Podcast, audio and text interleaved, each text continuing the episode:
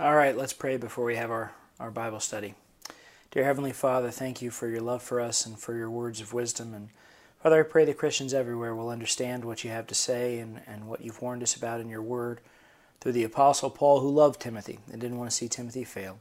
So help us to do well in these things as we close out this letter. It's in Jesus' name that we pray. Amen. So we are in uh, 1 Timothy chapter 6. We're in the closing verses. Uh, those of you who've made it through the majority of this book with me, I appreciate it. I hope that it's been a blessing to you, at least in various parts. I, I never feel like the online recordings are nearly as powerful as as what we do on Sunday mornings, but I, I suppose that that's to be expected, right? When the body of Christ is gathered together in worship, the heart's just in another place. But uh, nevertheless, I hope that these Bible studies are profitable to you. We're going to be in 1 Timothy chapter 6, and we're going to read from verse 17 to the end of the chapter, to the end of the book. So here is Paul writing to Timothy, beginning in verse 17 of 1 Timothy 6. Command those who are rich in this present age not to be haughty, nor to trust in uncertain riches, but in the living God, who gives us richly all things to enjoy. Let them do good, that they be rich in good works, ready to give, willing to share, storing up for themselves a good foundation for the time to come, that they may lay hold on eternal life. Old Timothy, guard what was committed to your trust, avoiding the profane and idle babblings and contradictions of what is falsely called knowledge. By professing it, some have strayed concerning the faith. But grace be with you. Amen. So that's the text. That's how Paul finishes the letter.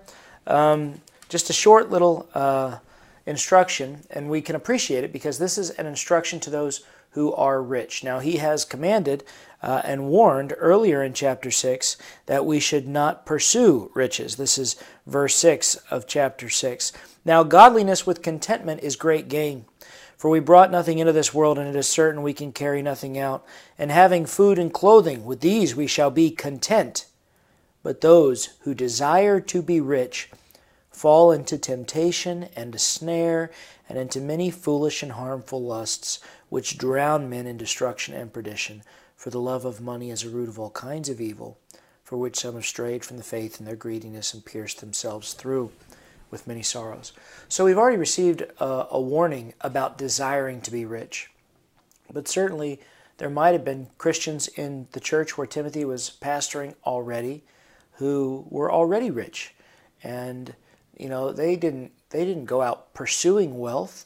They just did well for themselves. Uh, a farmer with a fantastic harvest, with a great crop, with a, uh, lots of fields. He may not be pursuing riches, and nevertheless, he may find riches. You know, someone who happens to trade in a particular commodity, and all of a sudden the value of that commodity increases.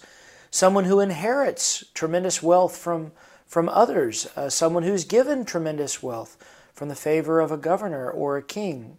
In other words, there is no command in the Bible against having riches. There are warnings about pursuing riches. And now, as we close out 1 Timothy chapter 6, there, there are commands to those who are rich and warnings to those who are rich. So, we've dealt with the warnings to those who would desire to be rich, and now we look at uh, the commands and the instructions to those who are already rich. And we start with the warning that two things here could be sinful. And so you see verse 17 begin Paul telling Timothy, command. It's not give good counsel, Timothy, or give good wisdom, Timothy, or give good instruction. No, Timothy, command. Command. Those who are rich in this present age. And he's going to two things here. One, not to be haughty. Two, nor to trust in uncertain riches. So, two commands to those who are rich.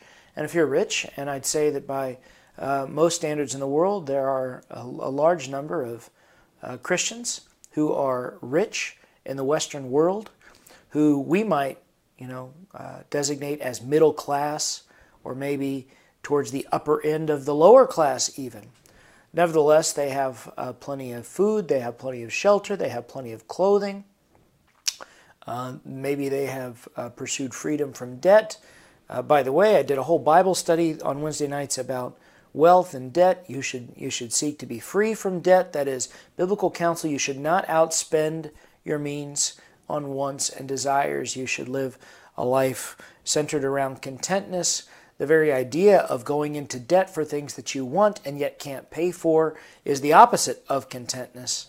So we should we should strive to be content, which should free us from debt. And if we are freed from debt in our uh, Western world, the chances are we are going to have surplus. Surplus was not a common thing, certainly not the kind of surplus that we see in the ancient world. I mean, we have refrigerators that can store food for a long period of time and freezers that can freeze food in grocery stores and supermarkets where we can freely go obtain food uh, for very little money, really, uh, when you think about uh, when you think about it. It may not always feel that way, but it is it's true. Comparatively speaking, you know, we don't have to spend a fortune to make sure that we have food, shelter, and clothing. Certainly not here in, in Midwestern Ohio. So the extra surplus that we could have if we were responsible and didn't outspend our means uh, would be substantial. And for those of us uh, who have uh, enjoyed any kind of surplus, these are two commands because to be haughty or high minded or conceited, any of those uh, words are interchangeable in translations. To have a very high opinion of yourself because you've managed to do well, or you've managed to save, or you've managed to come into a surplus. To have a conceited opinion of, well, look at me, look at where I fit in society, I'm doing pretty well. Look, I've got the big house, I've got the nice car, I've got the, look at me, I've got the plenty of money, I'm in good shape. That kind of high minded conceitedness is sin. It's pride. It's pride. And so Paul tells Timothy, command those who are rich that they not be high minded, that they not think of themselves as superior to others, that they not think of themselves and their position as beneficial to others. In other words, just because someone has a surplus or just because someone has money does not mean in God's eyes that they are in a more favorable position than another person. That's the idea when we're talking about high mindedness. Someone who is high minded or conceited assumes that they are in a better position than others. That's what it means. They believe, well, we are in a better position than others. Now, if you're a Christian, you're in a better position than someone who's lost, right? But that's not boasting in yourself, that's boasting in the Lord who saved you and put you in that position. But there is a great temptation, because this is how the world sees it, to imagine, to imagine that because of material possessions or material wealth, you're in a more advantageous situation than someone else. The Bible warns and cautions you of the opposite that by gaining material wealth, you are potentially at a spiritual disadvantageous situation. You are spiritually in a difficult and tempting and ensnaring spot where pride can take hold and lust and ambition can find their, their fuel and the bank account that you can support your desires with. You know, the, the Bible cautions the rich. And Jesus says, you know, it's easier for a camel to pass through the eye of a needle than for a rich man to get into heaven. The disciples say, well, then how can anyone be saved? And Jesus says, only, you know, only by the grace of God. If not for God, no one could. Salvation truly is a miracle, but the warning should be heard. Understand, having wealth does not mean that you are in an advantageous situation before God. It might mean that you are more spiritually vulnerable than the person who doesn't have wealth. So Paul is, is telling Timothy, command those who are rich not to be high minded, because they have nothing to be high minded about. They have more, they have more. That doesn't mean they're in a better spot. It might mean they're in a worse spot. And truthfully, I think that if you are around the church long enough, you'll see this. People who have more are more likely to just leave the fellowship of God when something goes wrong or when something doesn't go the way that it's supposed to go or the way that they want it to go. They just think, well, you know, I won't do this anymore. I'll just go, I'll just go out to the lake, or I'll just go camping, or I'll just go golfing, or I'll just, you know, I can find better ways to spend my time if this is how it's going to be, because they see themselves in a advantageous, a better situation than others. Not in God's eyes. not in God's eyes. Command those who are rich in this present age not to be haughty, nor to trust in their riches. So this is not the same as haughtiness. Haughtiness or high mindedness thinks, well, because I have a lot more money, I'm obviously in a better situation than other people. Yeah. No, you're not. But the other side of that is people who, who have money, they put their confidence and their trust in the riches that they have.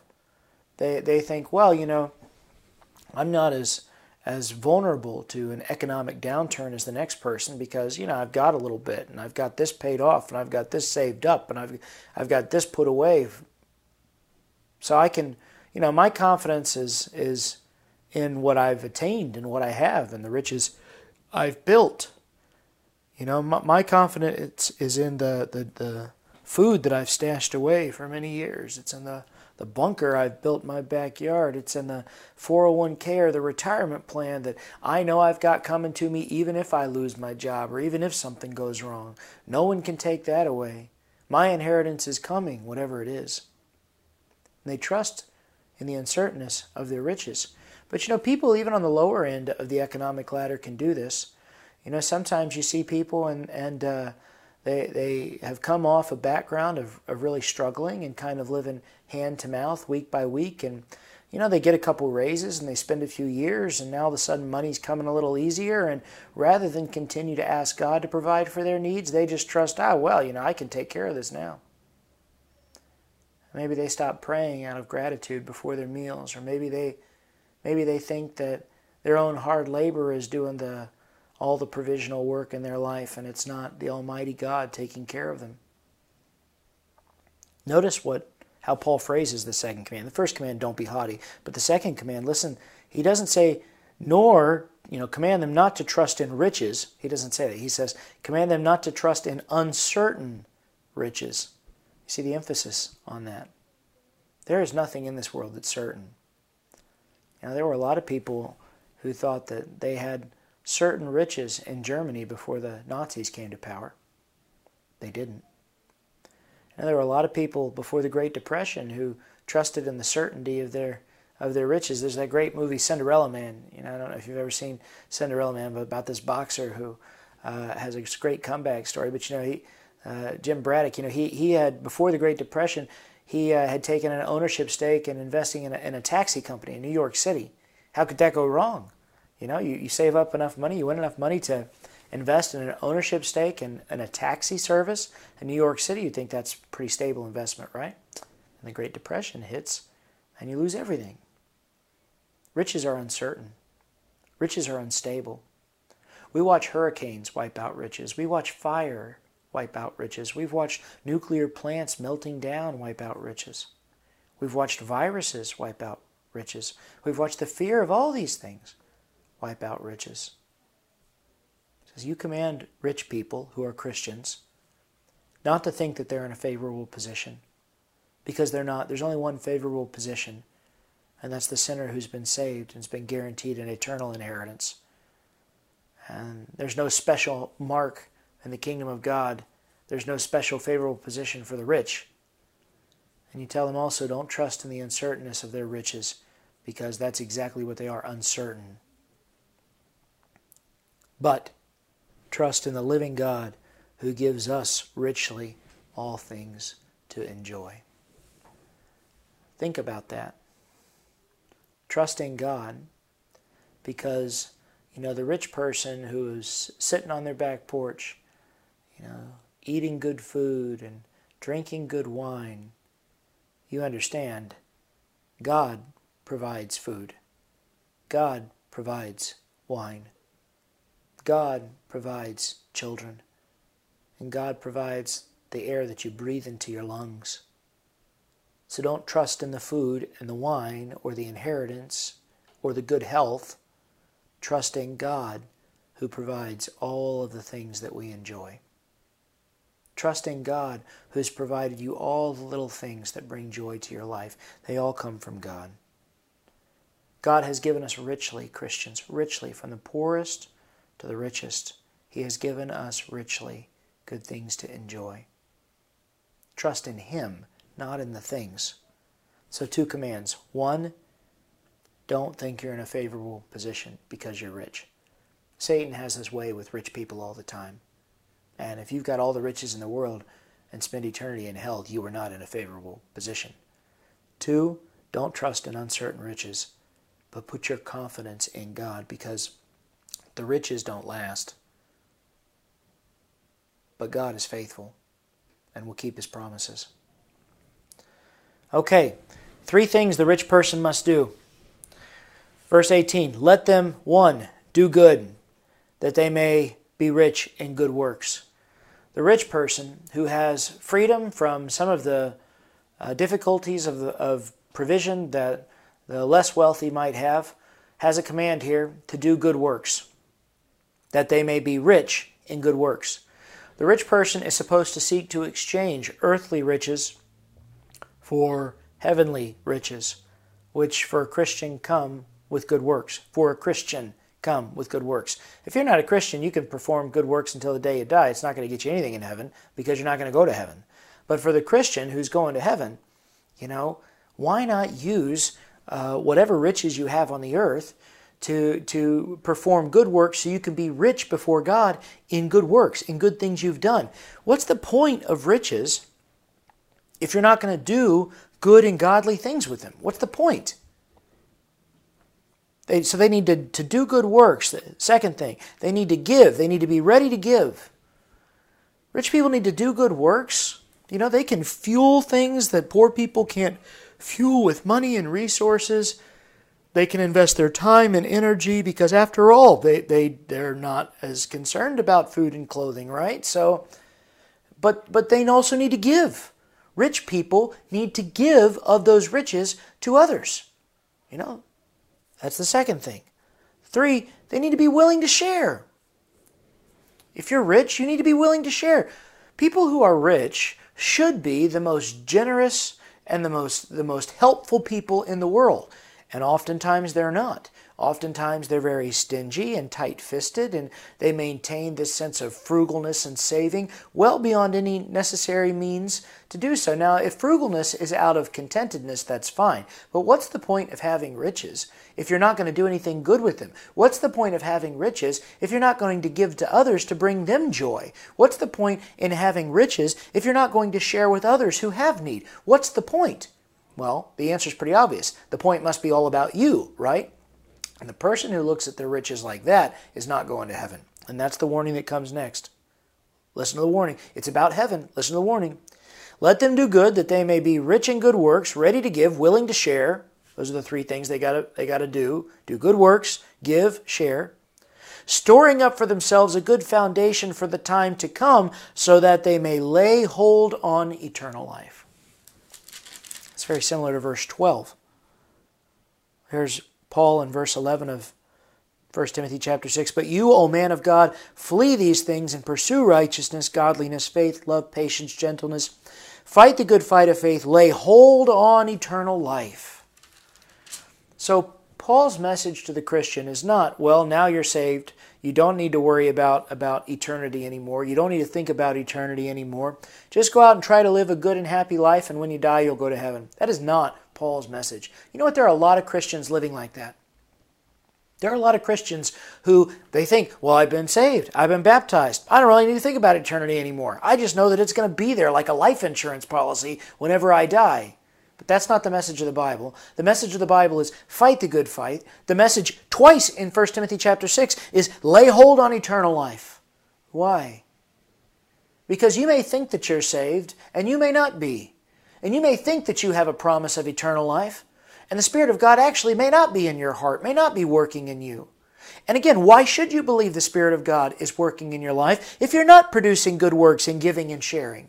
Why should you think that the Spirit of the Almighty God, who gives freely to everyone to enjoy things, is working in your life if you don't give freely to everyone to enjoy things? Why would you think that the Spirit of God, and if the Spirit of God isn't in you, you may think you have eternal life only to die and watch it slip right through your fingers because it was never truly there. So Paul is saying, let them do good, let them give, let them share, and let them store up for themselves a good foundation for the time to come. That's heaven, that's eternity, that they may lay hold on eternal life. Christian, you don't save yourself by good works, but if you are saved and the Spirit of God is in you, that Spirit produces good works. And when you see the Spirit of God producing these things in your life, then you can have assurance of your salvation because you see the Spirit of God changing you and transforming you into the, being the kind of person that you were not before. Listen to the warning here. I want to read to you Psalm chapter 49 before we close 1 Timothy chapter 6. Now listen to this. This is Psalm 49. I'm just going to read start to finish. Now you hear this. Hear this, all peoples. Give ear, all inhabitants of the world, both the low person and the high. Remember, don't be high minded. Both the rich and the poor. My mouth shall speak wisdom. The meditation of my heart shall give understanding. You want to be wise? You want to understand? Listen to this. I will incline my ear to a proverb. I will disclose my dark saying on the harp. Here it is. Why should I fear in the days of evil when the iniquity at my heels surrounds me? When, when people are after me, well, why should I be afraid when those who are against me are at my heels?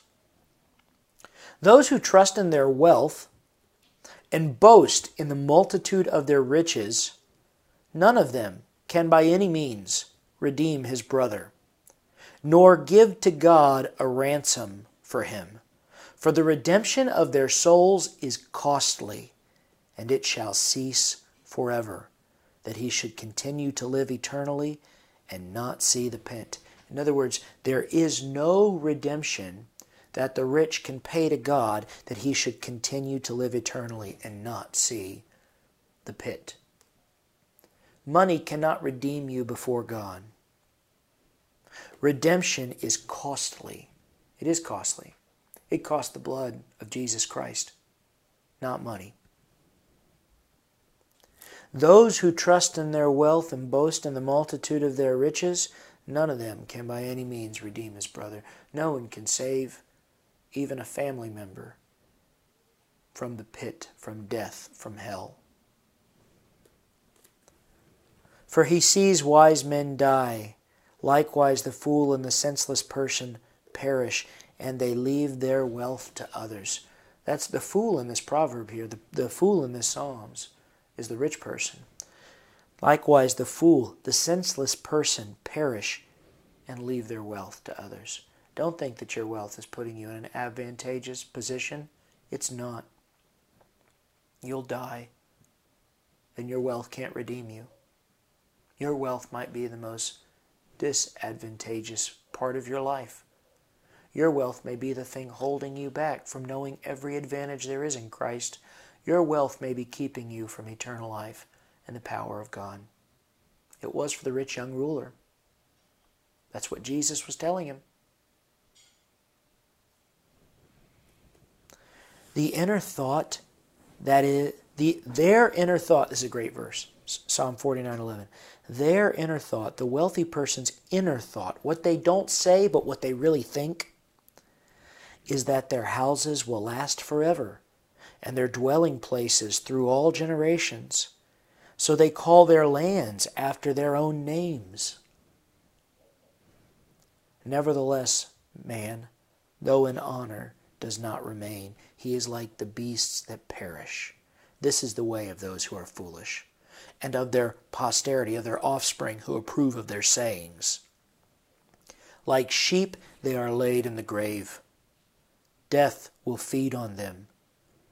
But the upright, not the wealthy, not the poor, the upright shall have dominion over them in the morning. Because the upright will not know death as an eternal fate. The upright will know eternal life and a resurrection. The upright shall have dominion over the wealthy in the morning, and their beauty shall be consumed in the grave, far from their dwelling. But God will redeem my soul from the power of the grave, and he shall receive me. God will redeem my soul from the power of the grave, and he shall receive me. You can't do that with money. And if your money is keeping you from exercising good works and godly living and faith in Him, then your money is not putting you in an advantageous situation. And if you find yourself listening to this and you know that this is speaking to your heart and your position, but you're trying to defend yourself and justify yourself by saying, Well, I do good things with my money too, and I do good things with my money too. Now, just stop all the defense and just let the Spirit of God do the work that it's supposed to do. Just surrender yourself to what the Spirit of God is telling you. And I'm not going to close this message by asking you to give a dime to the church. This isn't a plea for offerings. This is a warning for your soul. Your wealth may not be putting you in an advantageous situation. It may be holding you back. And if it is, if it's holding you back from true salvation and the work of the indwelling Spirit of our holy God, then you're watching eternal life slip through your fingers.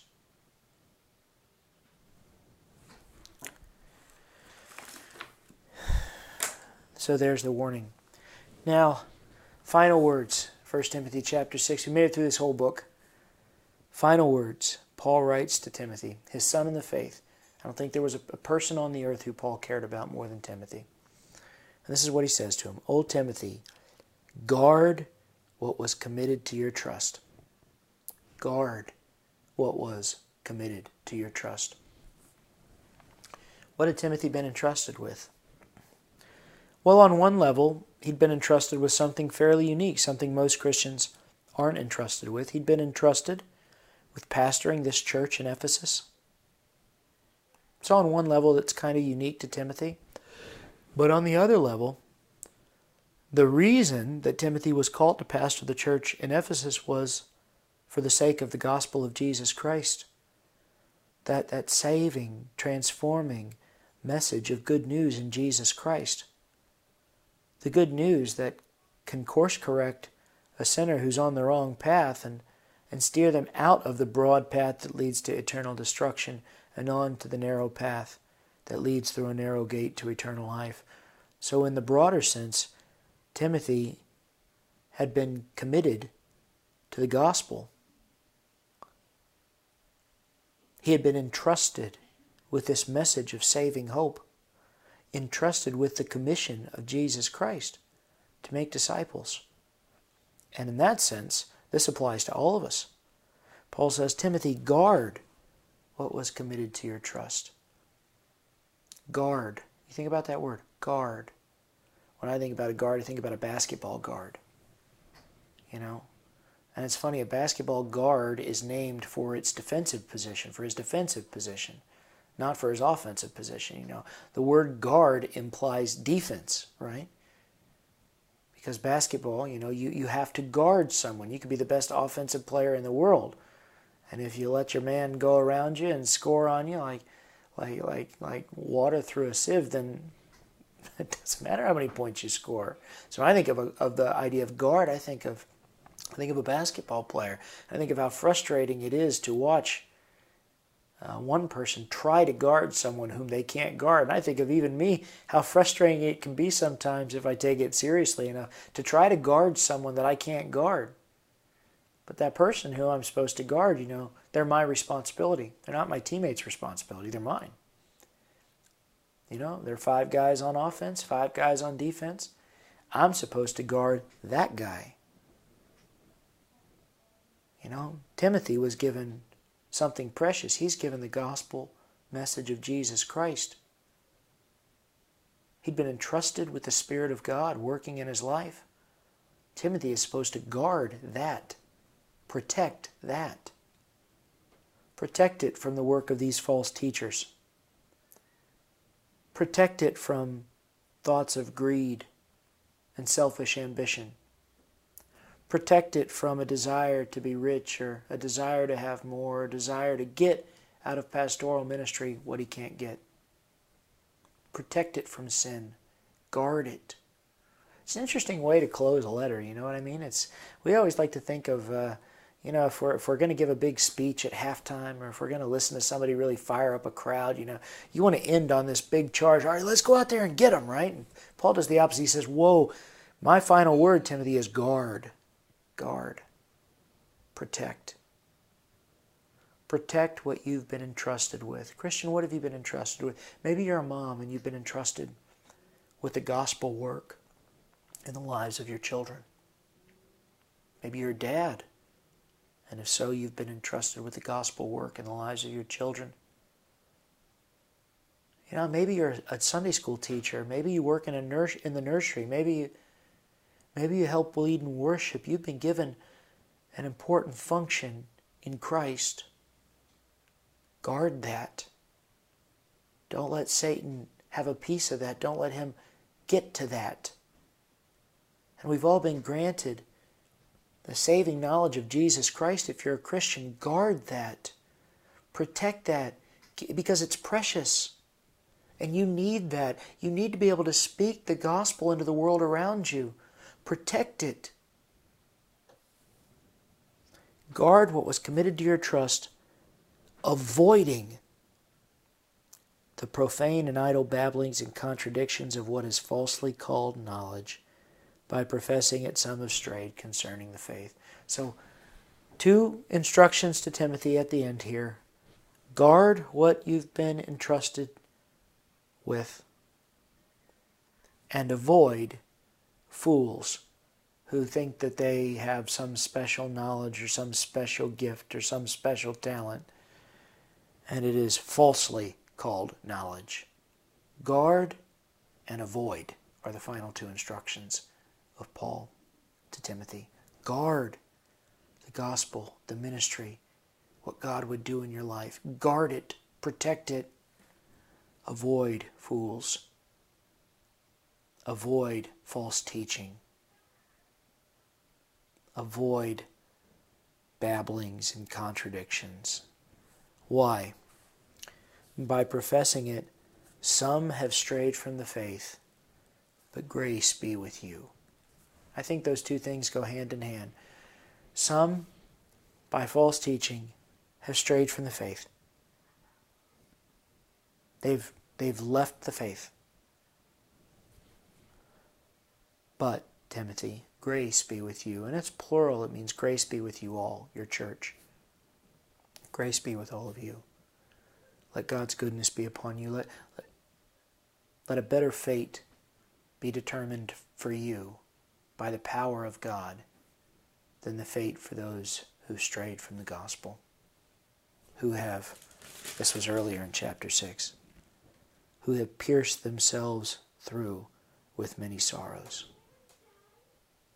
No, not, not you, Timothy. Guard what's been granted to you. Avoid these kinds of guys who have pierced themselves through with many sorrows, who have strayed from the faith. No, no.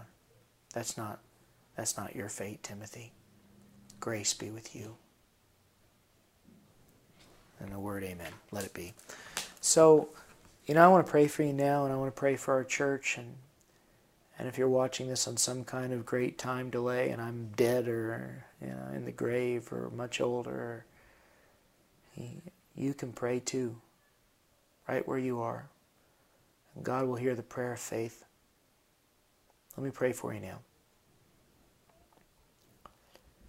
Father, the world values riches above nearly everything else.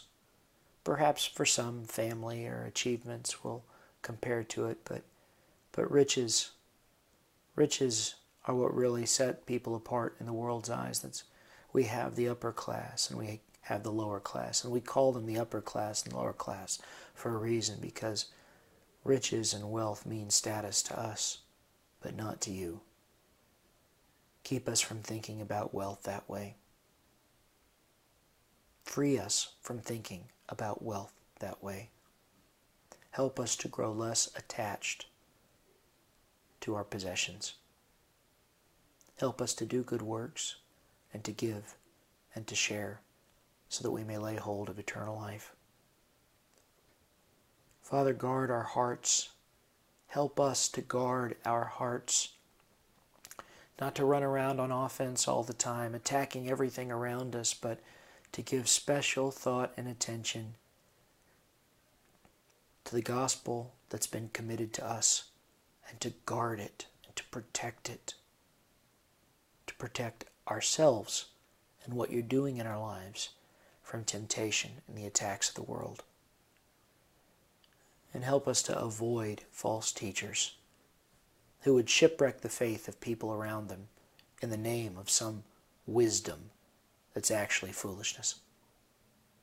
Father, I pray for the people listening to this, wherever they are. It may only ever be four or five of them. I don't think that I'm ever going to have thousands of views on YouTube. But whoever's watching this and whoever made it to the end, here I am in New Paris, Ohio, in the middle of September, in a crazy year, and I'm praying for them. In whatever time or place they are, I'm praying for them. I'm asking you, Father, to work in their hearts so that wherever they are, so you'll be, and the gospel will be. And your kingdom will always have representatives here in this ungodly place. It's in Jesus' name that I pray. Amen.